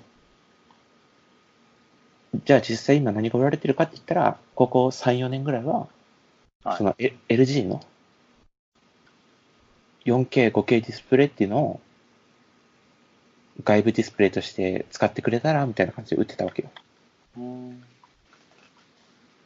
実際そのディスプレイ自体の中身、中身というか、パーツ的には多分、あの iMac で使ってるディスプレイ。うん。だから iMac のやつの、まあ、LG で出してる外部ディスプレイとしてのやつっていうのが売られてたわけよ。だから、Mac のガチ勢は、外部ディスプレイ欲しい人は、うん。これを買えっていうことだったのよ。ここ数年はずっと。うん。で、今今回 6K のやつが出たわけなんだけど、はい。じゃあこの辺の扱いどうなってんのっていうことを、今確認してるんだけど、うん一応じゃあこれも併売するって感じっぽい。4K、5K も。うん。まあいいんじゃない。で、うん。この 4K、5K ディスプレイって、数年前から売られてるんだけど、うんだ。から実質、アップルの半分純正みたいな形で、うん。この LG のウルトラファイン 4K ディスプレイ、。LG ウルトラファイン 5K ディスプレイっていうのを、うん。 4K は8万円、 5K は15万円で売ってるんだけど、はいはいはい。これね、3年前から4年前ぐらい売ってるんだけど、うん1週間前ぐらいなんかな、確か。この 4K ディスプレイが、うんアップデートされてるのね。うん。そうそうそう。そういえば、そそういうニュース、1週間前ぐらいちらっと見たなっていうのをふと思い出して、さっき。あれ、この辺の扱いどうなっててで、アップデート内容が、細かいアップデートなわけよ。メジャーアップデートとかじゃなくて。はいはじゃあ何がアップデートされてるかっつったら、い。うん。あんまり俺もよくわかってないんだけど、うん。あの、解像度がうん、標準的な 4K になったのかなうん。ピントえっ、と、さ 3840×2160 はいはいはアップデートされたバージョンが。うんで、この 3840×2160 っていうのは、うん単純にフル HD の2倍よね。い。うんうんうん。シンプルな 4K。シンプルな OK。はいはい。で、前のモデルって、変態的な解像度だったんよ。中途半端なやつか。そうそうそう。フル HD の2倍じゃないくて、総合的にはピクセル数はまあ確かに 4K なんだけ ど、みたいな。はいはいはい。まあ確かなんに Mac か、で数表字によ示くあったような気がするな。うん。なんか Mac で表示するんだったら、うん。まあいいんだけど、ね、なんか単純に 4K ディスプレイとして使えるかって言ったら、なんか、え、よくわかんないみたいなはいはいはい。感じで、なんか、昔から気になってたけど、あんまり 4K の外部ディスプレイとして、汎用ディスプレイとして使えるもんじゃないんだろうなってずっと思ってたんだけど、うんなんかこのアップデートで、なんか1、1 2週間前ぐらいに入ったアップデートで、うんこの 4K ディスプレイがシンプル 4K になったうん。これはどういう意味なんだろうね。わかんない。わかんない。そんなの知らない、誰も。そしたらなんか、普通にね、昨日 6K のやつ発表してるし。ね、消え去るかと思ったら消えてないし、4K も 5K わも。かんねえな。わからねえと思って。干されたプロジェクトがヒストリックアップデートしたんじゃないこの 4K ディスプレイってわかんさ、ない Mac じゃなくてもさうん、使えるのかな全然使えると思うけど。あの、普通にもうプレイス、プレイ4プロとかで、ちゃんと綺麗な形で 4K で出力できるのかな、これ。でそれはそう、モニターですから、使えると思いますけど。使えるんかな入力出力デイジーチェーン接続にて対応って書いてあるサンダーボルト3。いけるんじゃないですか。いけるんかなでも全然大丈夫だと思いますけど。この LG のこの 4K ディスプレイうん。この Mac の半純正的なやつなんだけど、うんこれとかは、サンダーボルト3でつなげると、うんあの映像出力だけじゃなくて、充電もできるうん。だから、あの USB 3というか、コード1本で外部出力もできるし、あ充電ーもできるスマートだね。そうそうそう。だから、がっつり Mac に寄せてるあ製品なんよはいはいはいはい。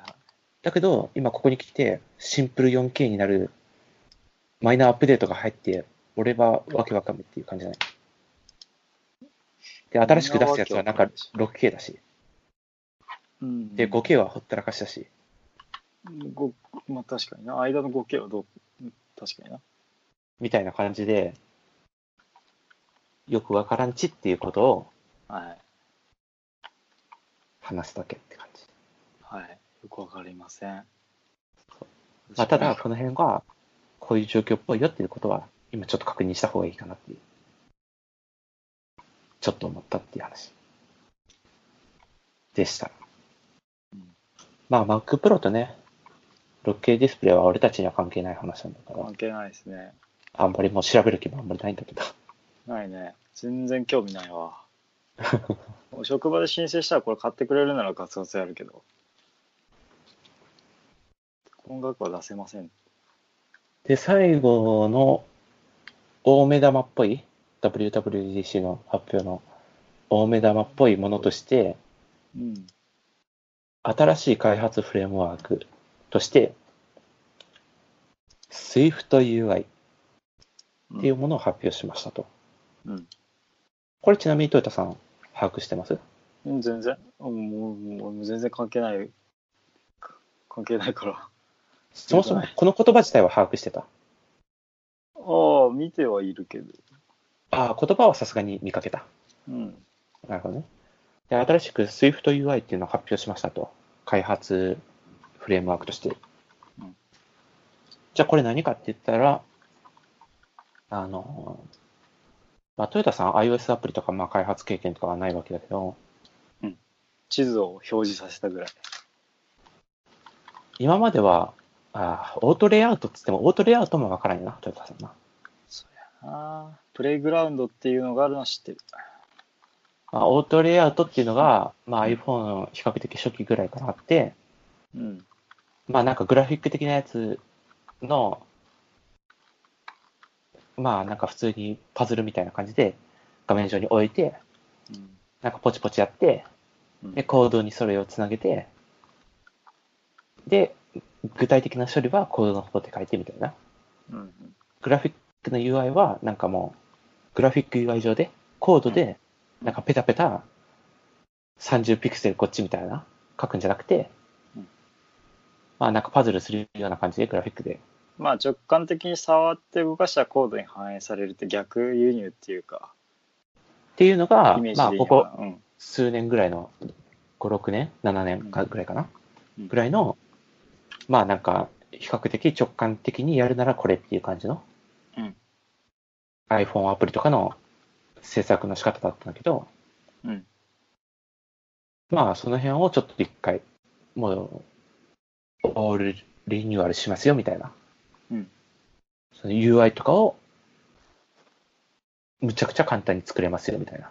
うんコードも、コードもすごい少なくなってうん、より直感的になりますよみたいなうん。だからまあ、今後多分、6、7年ぐらい、8年ぐらい、これをメインとして UI 系はうん、 Apple 製品のアプリケーション開発者の UI 系は、これをメインに使ってくださいっていうものを発表したわけよ。うん。で、ものとしては、なんか仕組みというか、なんだろう。仕組み的なところは、なんか比較的他のプラットフォームというか、ではやれれてるっぽいうん。その行動を改変したら横ですぐ反映されるとか、うん。なんかそういう感じはよくあるっぽくて、だから実質的には、その、アップルの開発のやつが、しっかり最新のものになったよっていう感じっぽい。うん。なるほど。で、これもなかなかすごいやばそうだとうん。話題になってて、今のところ、俺もこれを試しましたうん。ビルドに失敗しました。うん、なんかミスってんだろう な。うん。なんか大体こういうのって、とりあえずね、あの、カラープロジェクト立ち上げて、うん。とりあえずビルドすれば何も触らず、うんビルドすればなんかシンプルなものがパッとハローワールドだけ表示されるみたいなうん感じに大体なるんだけど、うんなんかできんか った。カラープロジェクトを立ち上げてビルドしてもなんかなんか引っかかるし、うん。よくわからんと、エラーメッセージも。なんか、うん、公式サイトのサンプルプロジェクトを落としてきて、それでやってもなんかミスるから、はいはいはい。俺がまず何か勘違いしてるか、ちょっと開発環境を設定ミスってるか。OS 自体、あの、クリーンインストールじゃなくて、モハベからアップデートしてるから、うん。とか、X コードベータ入れてるんだけど、うん。ベータじゃない方を今消してる状態なんだけど、もしかしてそれとか、みたいな。なんかもしかしたらなんか引っかかってるかもしれない。けど、はいはいまはいあ、そういう感じで、SwiftUI は試そうとしたけど、まだ試せてません。はいはいはい。だけど、とりあえずさっき急いで、あの、キーノートのうん説明してるやつは見たから、はいはい。デモみたいなやつ見たから、あれなんだけど、いや、すごい良くなってると思うん、なんかコードがとりあえず減ってたのは見えた。う。やっぱりオートレイアウトとかは結構俺普通に使ってたし、うん。あれなんだけど、実際オートレイアウトがない前とか、あの、オートレイアウト使わない人って、コードで全部レイアウトデザインとかもやってて、うん、大変だね。あとオートレイアウト使ってても、うん。なんか、あまり直感的ではない、そのコードの、その全体像としてうん、処理の呼び出し方としてうん、なんか、直感的ではなくて、うん。なんか、普通にそういうシステム側の設計になってるから、ああ、こういう風にしないといけないんだなっていうことを学習してから、やらないといけないうんような感じだったんだねうん。コード量もちょっとなんか、それに合わせて増えてるみたいな感じだった。はいはいまあ別にそれは仕方ないかなって思って、こんなもんかと思って、俺は普通にずっと書いてたんだけど、うん iOS アプリとかうん。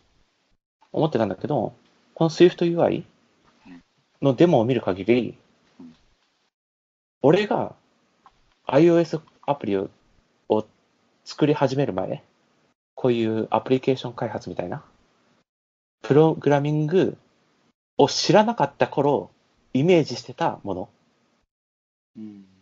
なんとなくこういう風に開発するんだろうな、みたいな。うん。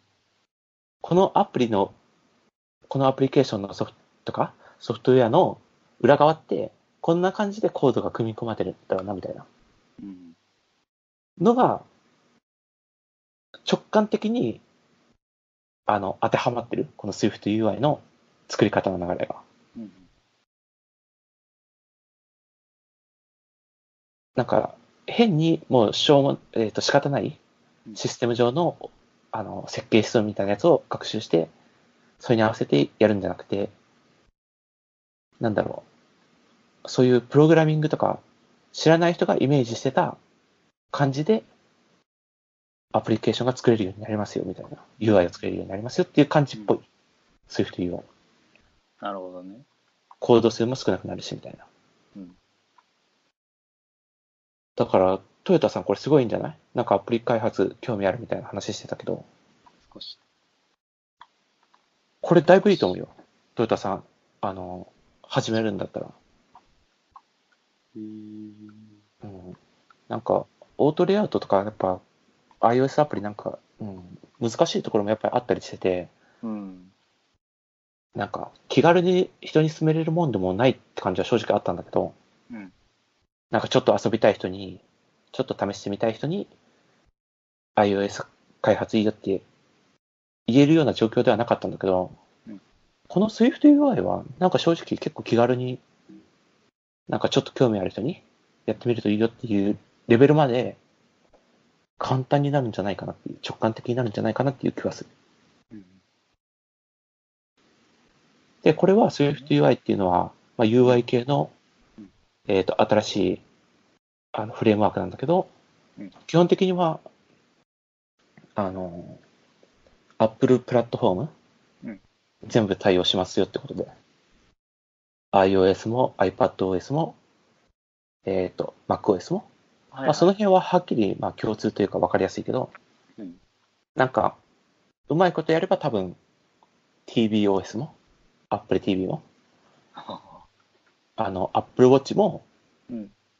あの、同じような形で、SwiftUI 上で 組めるっぽい。っはいはい。ていうことで、あの、I、えっ、と、Apple 関係者の開発者とかでは、この SwiftUI が超やべえんじゃないかっていうことで、大注目。30分。ということで、俺は、できれば、今日この収録までに試したかったけど、ちょっとまだ試せてないんだよな、Swift 以外。一応もう2、3日以内には、うん。あの、チュートリアルとかは動かして、なるほど、こんな感じでっていうぐらいまでは試すつもり。うん。そうそうそう。プロジェクトカタリナは、昨日の夜12時ぐらいまでに、大まかにこんな感じかっていうのは分かったんだけど、うん。ちょっと SwiftUI はこれから1週間ぐらいかけて、なるほどねっていうところまでは理解するつもり。試して。うん。だから、トヨタさんはちょっと、うん。 iOS アプリ開発ちょっとやってみませんかこれ、これを機に。ちょっとね、やろうやろうっつって、思いのほかね、手が伸びなくて、入門書に手をつけたものはいいものの、まだ配列で止まってるっていうね、ゴミじゃん。いゴミです。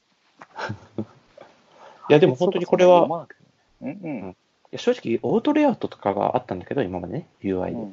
うん。正直、うん、微妙だったからうん、うん、オートレイアウトってこんな感じかぐらいまでは俺一応経験したつもりなんだけど、オートレイアウト微妙だ、微妙だと思うから、うん。うん。この SwiftUI すごいいいと思うわ。うん、新しく始める人にとって。はいはいはい。そうそうそう。って感じかな。大まかには発表ってそんな感じかな、今回。っまあ、ちょっと MacOS に関してはいろいろ調べてたんだけど、てことで、今回本当に盛りだくさん。あれだ盛りだくさんだし、本当にいいものがたくさんある。うん。いいんじゃないですか、細かい部分で。あと、まあ、なんか別に話すことはないけど、独自に。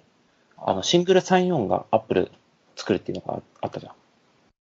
ああ、はいはい。セキュア化強化するために。まあセ、セキュリティとかプライバシー強化っていうのを売りにしてるけど、まあ、単純に言うと、まあ、Google とか Twitter とか Facebook がやってたシングル34うん。を、まあ、Apple もやりますよってことで。うん。まあ、あれも楽しみだよね。まあ、基本的にシングル34ってやっぱり Google とか Facebook とか Twitter とかなんかちょっと気な臭いところしかやっぱりやってないから、積極的に。そうそうそう。だから、まあそういった中で、まあ Apple がやってくれるのは、まあ嬉しいかなっていうのは、やっぱりあるね。とりあえずそんな感じかな、話として。これからまたちょっといろいろ本当に、い一週間ぐらいかけていろいろ調べたりだとか試したりするけど、うん、昨日の今日で、だとそれぐらいしか話すことないかな。うん。トヨタさん何かありますかこの辺気になるみたいいや、Mac の、もともとの、あの、なんていうの、シェルが絶種になるよっていうのを今見て、へえって感じ。ああ、俺もう入れてたけど最初から入んのねっていうのと、あと日本語の、あの、入力補助な。うん。がかなり強化されたよって書いてあるから今はなんかそのやつ見てるんだけどああまあ便利になってんのかなってあんま使ってなかった印象があるからいいんじゃないかなうんうんうんうんが嬉しいかな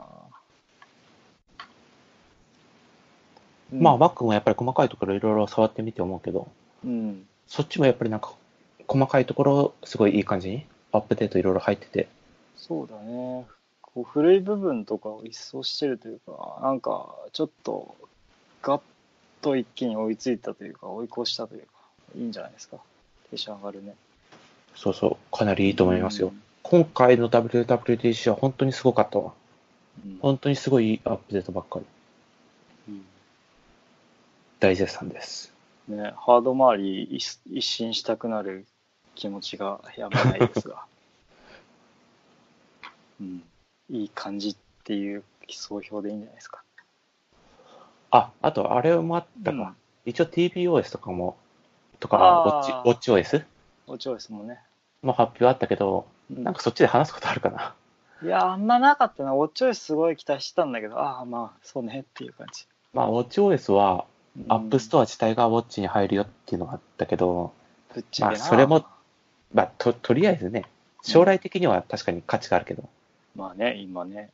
今入って明確に何か変わるかって言ったら、あ、でもボイスメモメモが入るね。あ公、式そう、ボイスメモは嬉しい。うん。一応ボイスメモはいいと思うん。う。ウォッチで。あと何かあるかな。いやー、ウォッチョイスはそれぐらいじゃないかな。まあ、月経機能をつきましたよっていう、まあ、関係ないのと。月経とあとなんだっけあと、なんあだとなんかよくわからないのが入ってたよな。なんか生活リズムみたいななんか、およくわかってない。い。なんだっけな。いや、ちょっとまとめ記事に戻ろうと思ったけど。なんか体調みたいなやつのサイクルを、なんかみたいな。え、うんアクティビティだっけアクティビティだっけなんかあの、強化ししましたよって話じゃなくて、ゆログの機能を増やしたっていう話じゃなくて。そのヘルスケアのうん。月経とあともう一つなんかあった気がしたけど、なんかそういう感じだな。そっちちょっとよくわかってないけなど。んだっけなまあ、月経機能。が純正で入るのはいいと思うんだけどね、それは。まあね、そうですね。うん。はいはい。なもんウかなォッチ OS 今ちょっと触ってみてるけど、あ、一応ちなみにウォッチ OS もああ、もう全部アップデートしてんのか。アップデートしてる。はいはいはいはい。まあ、計算機が入ったけど、計算い機やはー、いらんやろっていう、まあ、手元でちょっと切ってできるのはいいけど、まあ、まあ、いるかっていう、シリでええやんっていう、いいや、Siri がいいかわかんないけど、やまあそうだけどさ、言うか、あんまり計算機、さすがに iPhone 出した方がいいんじゃないかって気がするな。そう、ボイスメモはね、何気にいいと思うんよ。それは使うと思う。いいと思うんだけど、なんかあったかな、ウォッチ OS 周り。いやー、微妙な感じだったな新しいウォッチフェイスもなんか別にって感じだったしな。うん、まあ増えたねっていう印象しかない。なねんだ、別にサードパーティーに開放するわけでもないし、そうね、残念だった。まあ、いつ、いつになるんだろうね、サードパーティーわ開放。からない。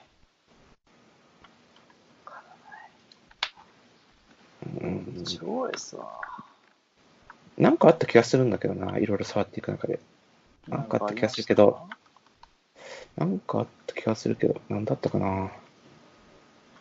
現状のアプローチ4でだいぶ良くなったから、特に、まあ、機能追加してくれるのは嬉しいけど、うん。何か、計算機が入るっていうのもなんかあんまいけてねいや、まあでも確かに、うん、使う人はいるとは思うから、まああるならあってもいいけど、え。まあ一部の人が使うかなっていう感じだよな。そうあ、騒音レベルのなんかほら、検知しますみたいな。騒音を検知しますみたいなんなか。そういうアプリ入ってて、うん一応開いたけど、それう嬉しいんかなとかって思ったけど、嬉しいのかなわからない。おなんか会場でも、会場だと、なんか、ウォッチオイスこうつけた人が観客煽って、デシベル測ってたっぽい画像を見たけど、うんっていう。ね、土木系のな、現場とかの人たちが使うとかっていうなら、まあわかるかなっていう。うるさいところの至極もあるとか。かに需要はあるんじゃないかな。ある簡のかな単に開けるから、まあ、あ、そういいようか。単な純に、そうか。普通にもう、うん安全管理とかでそういう機器を使ってる職場っていうのが多分あったりするのか。まあ、個人レベルでこれ見れるのはいいんじゃないですかね。あの、機器通さずに、専用機器通さずに。専用機器をわざわざ持っていかなくても、ウォッチでパパッとできるのは。まあ、簡単に確認だろうけどね。だから単純に俺たちが知らないだけで、そういう職場っていうのが、まああるんだろうね。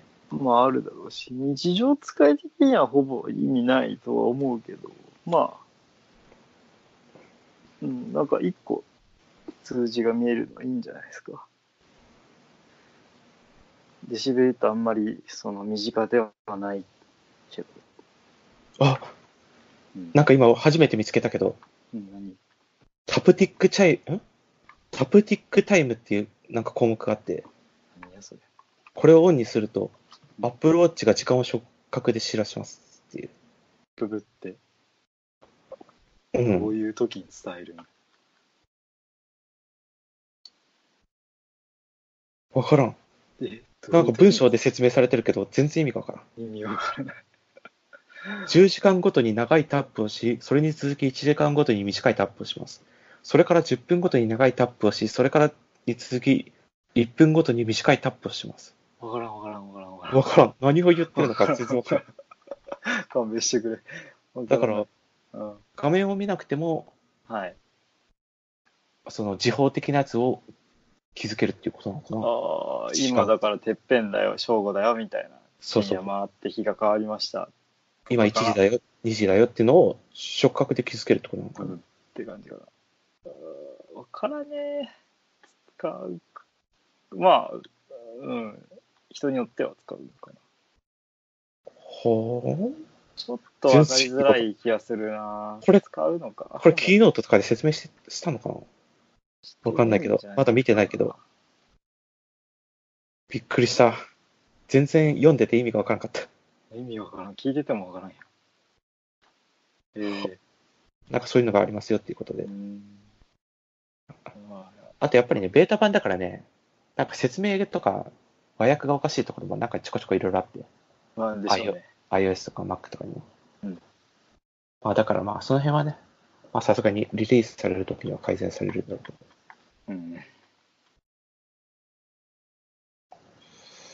ぐらいですかね。TBOS はちょっとわかんないことだらけなので。なんかアップデート入ってそこはたないんでですすけよ。どいや、合ってるんじゃないですか。なんか公式見ても、ティリッパーなってんじゃん。うん。ちょっと追ってないんでわからないですね。まあ今回はもう超盛りだくさんで、いいものたくさんあったって感じで。細かいね、芸がね、こんなに。これはよかった。いや、マジで iPad Pro いいよ。うん。 iPad Pro、iPadOS。マジで本当に iPad がやっともう1.0として完成した感じだ。でそこだろうね。本当に iPad Pro、本当に欲しいなって。めちゃくちゃいいよ。うん。その iPad Pro、あ、そう、今回の発表に合わせて、うんなんか、iPad Pro 12.9が欲しくなったよね、余計。でしょうね。そう、今までね、うん。なんか、自分 MacBook Pro 13インチ使ってるから、並べるんだったら12.9の方が収まりいいよねとか、うん、話してましたね。あとなんかデザインとか、あとその書籍読むんだったら12.9の方が収まりいいみたいな。漫画を見開きで読むならみたいな。ああね。とかはいはいはいあと、ちょっと自分が試してみたいことのうん、あれとして、11インチより12.9の方がいいよなみたいなことがいろいろちょっとあったりしてて。うんただ今回サイドカーが出たじゃん。うん出た。で、サイドカーで、まあ、デュアルディスプレイもできるし、あと、まあ、ミラーリングもできるわけよ。そうだね。で、サイドカーの開き方、サイドカーをそのオンにする方法っていうのが、どういった流れになるかわかんないけどうん、まあ、サイドカーできるとして、まあ、パッとミラーリングしたらうん、ね、12.9だとほぼ1対1で、そのまま表示されるわけだ。 13インチだとね。そうだそね。うそうそうそう。うんだったらやっぱりすごいミラーリングとして、うんすごい収まりがいいじゃん。いや俺も12.91が欲しくなってきたな。その MacBook でいろいろ触ってて、で、誰かにこれちょっと見てもらえませんかみたいな。これこういう風なんですよってみたいな、仕事の説明みたいなうんのをすごいやりやすくなる。まあね。その MacBook の画面を複数人でこう見るって大変じゃん。めちゃくちゃ大変だと思うけど。そう書類を見せるのとか、こういう風に作業して、こういう風にできますよみたいな。うんそれがすごい簡単になる。うんすごいしっくりした画面の大きさで。うんで、あとその、俺普通にもうベッドで、ベッドにアームをつけて、iPad を浮かせて普段 iPad を読んでるんだけど、使ってるんだけど、ベッドでうん。 12.9でミラーリングできるってなったら、で、そのミラーリングを立ち上げるときに、iPad 側からミラーリングをオンっていう風にできるんであれば、最高じゃん。まあもう、いらないよね。そうそう、そうそうそう iPad 側で。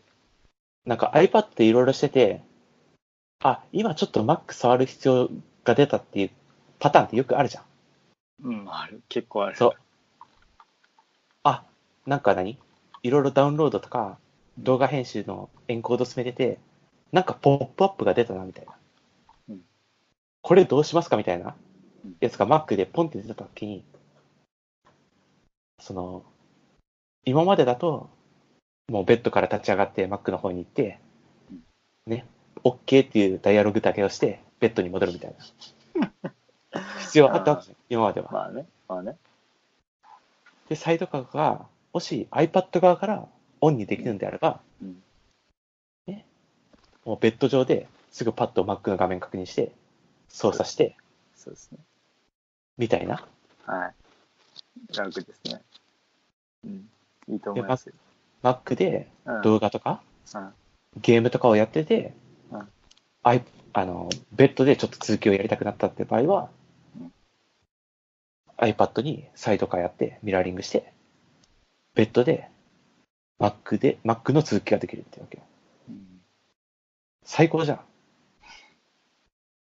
まあなんか MacOS の機能として乗っかるから多分アクションは Mac な気がするんだけどトリガーはそうなのかな、うんな気がするね ?iPad から呼び出せないのかなまあリモでしリモートつないリモートがそもそもあれか RDP じゃないからわかんないけど Mac にリモート操作するしかないのかなって起動するときトリガーどうなのかねわかんないねなんか Mac の新機能としてサイドカーっていう俺認識だったからうん。どうなんだろう Bluetooth とかつないでる状態だと iPad 上でもそのなんだろうね操作できたりするのかなトリガーがわかんない、全然 iPad 側から呼び出すこともできるとは思うけど、うん、単純に Apple の思思想次第。そうだねアやッらプルせがねえ実や際どうやるかみたいな。だからもし iPad から呼び出せるんだったら、もう超最高だと思う。確かにとかいろいろ考えると、うん iPad Pro 12.9が欲しいなっていうのがあるんだよ。はいただ、iPad 11インチが悪いわけでは全然ない。上等でしょうねそう11インチの方が単純にししっくりくる人は多いと思う。触ってうて。ん、でかすぎるよねやっぱりね12.9は確かにでかい。12.9はでかい。でかいけど、俺は12.9の方が、まあ、トータル的にはしっくりきそうだから。すごいんでしょうねそうそう。あとまあちょっと、外でも使いたいなっていうのは、ちょっといろいろ思うから、うん12.9のセルラーモデルを、俺は買いたいなっていうことで。で、トヨタに、この11インチの Wi-Fi モデルを押し付けようかなってちょっと考えてるわけよ。まあずいぶん前から言われてましたねそうそうそうそうそう。僕もちょうど欲しい時だったから悩みましたけど一旦なしになりましたがもうねもう売る気満々ですから今の新しい iPad 君はああ、トヨタの、かっこ新しい iPad ね。そあうの iPad 無印モデルね。 X 世代なのかな多分。何 ?6 世代って。あ、iPad ね。うん。はいはいはい。一応でもあれでしょ現うん現行モデルでしょ無印でし現ょ行だよね。iP- i- あ Apple Pencil で対応したのを iPad で初ってか、これしかないもんね。iPad Pro じゃなくて対応してる。 iPad、だいぶ今混沌を極ま極めてて、ちょっとわかんなくなってる。俺も、これが最新なのかちょっとわかんない。ぶっちゃけ。いや、最最新最新。あー iPad 無印モデルとしては最新でうん、去年の3月だっけぐらい。まあかな私5月ぐらいに買ったような気がしますけど。今 iPad のラインナップって、iPad 無印モデルでう、んつい最近出た iPad mini、うんリフレッシュされた iPad mini。あと、Air もあんのまだ。ああ、そう。新しく出た iPad Air。え、新しく出たのそう、10 10.5インチだっけ新しく出た iPad はい Air。はいはそうそうそう。い。エア iPad やってるとか新しいのが出たとまあ無印。はいはいはい。で、iPad Pro の11インチと12.9インチ。そうですね。はい。っていう iPad は混乱を極めてて、そういえばこれも話さないとなって思ってた話が一つあって、なんでしょ2週間前、1週間前か、う。うんぐらいかな。はい iPod Touch がリフレッあシュされそう、そう、出たね。なんか、しれっと知らんうちになんか。しれっうわタッと、チ懐かしいみたいな。しれっとアップデートが入ってて、うん。はいまあデザインは変わってなくて、あの、プロセッサーとかが、そうだね。あのーだいぶ新しくなりましたよっていうあれなんだけど、はい。えっと、世代としては 7?iPhone 7とかの7プだねはいロセッサーが入ったっていうことで、また微妙なとこ入れてきたな、みたいもう特にもうそれ以上でもそれ以下でもないし、な。うん。 2万円の41モデルなんだけど、 2万円か。安いね。うん安い、安いんだけど、安いね。これがん何を注目するべきかっていうと、うん、うん教えて。あそう、いや、これかなり注目しないといけないところが一つあって、はい。あの、アップル的にはうん、まだ4インチデバイスを使い続けるんだっていう。はいはいはい。41か。そうそうそうそうそう。 41ってあれだよね。多分だけど、5と同じそうそうそう。だよね5、5S、うんうんえっ、と、SE、 SE。そうそうそうそう。 iPod Touch が対応してたんだけど、うん今回の iOS13 で、うんえっ、と、5S が切られた。あー 5S と6までが切られて、うん。 6S 以降になったんだけど、うんで、SE はさすがに比較的最近だから、うん SE はまだ対対応するんだけど、はいはい 13? 最近はいはい。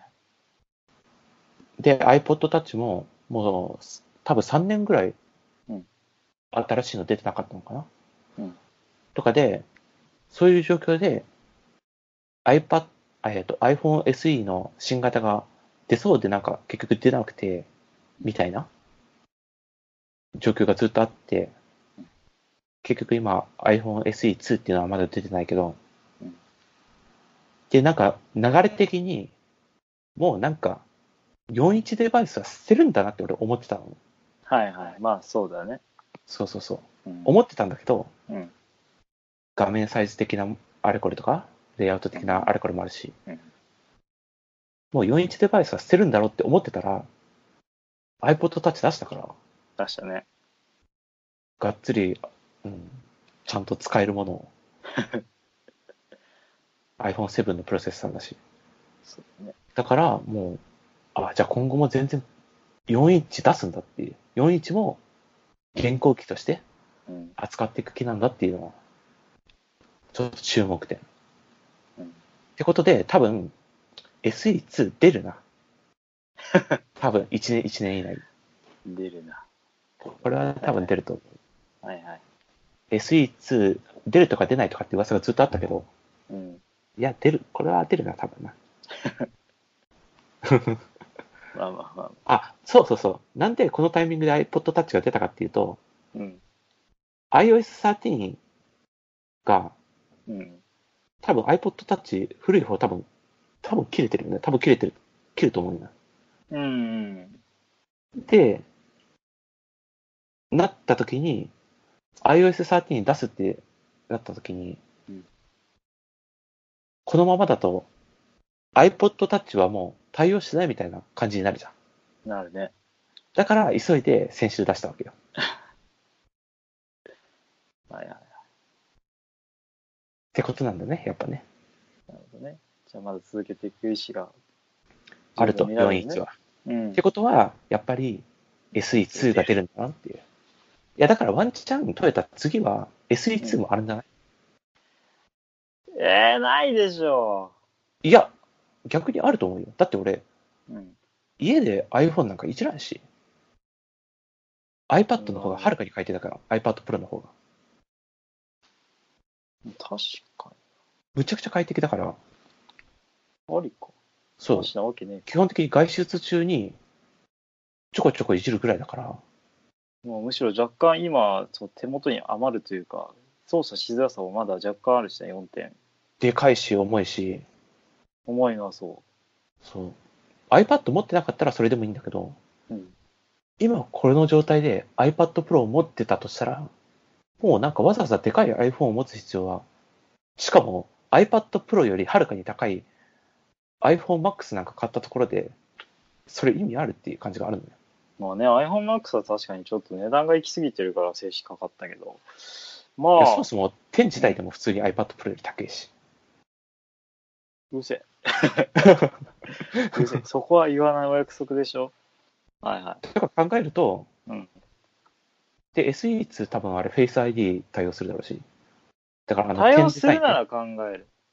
Face 10 ID がデザなインいにんだなるなのかな多分 Face ID で、まあ、10っぽい感じになるのかなわかんないけどベゼルレスのこの、まあ、4インチがその広がってでしかも4.2インチぐらいになってくれるんだったらやっぱ確 S かにあるあのあの5とかのあのサイズってやっぱすごいやっぱ持ちやすいし落ち着きがあるね落ち着きがそのうんかさばらないからやっぱり扱いやすいし、うんもちろん画面ちっちゃいからそういう不便さはやっぱりあるけどまあ、情報量の少なさをそねう。すると小回りが効くからうん。で、しかも、SE2 ってなると、うん多分値段的にも、多分そんな高くはならないと思う。まあ、6万台に収めてくれると、アップルそうそ様う。だっっててなるけど、 SE って安いし。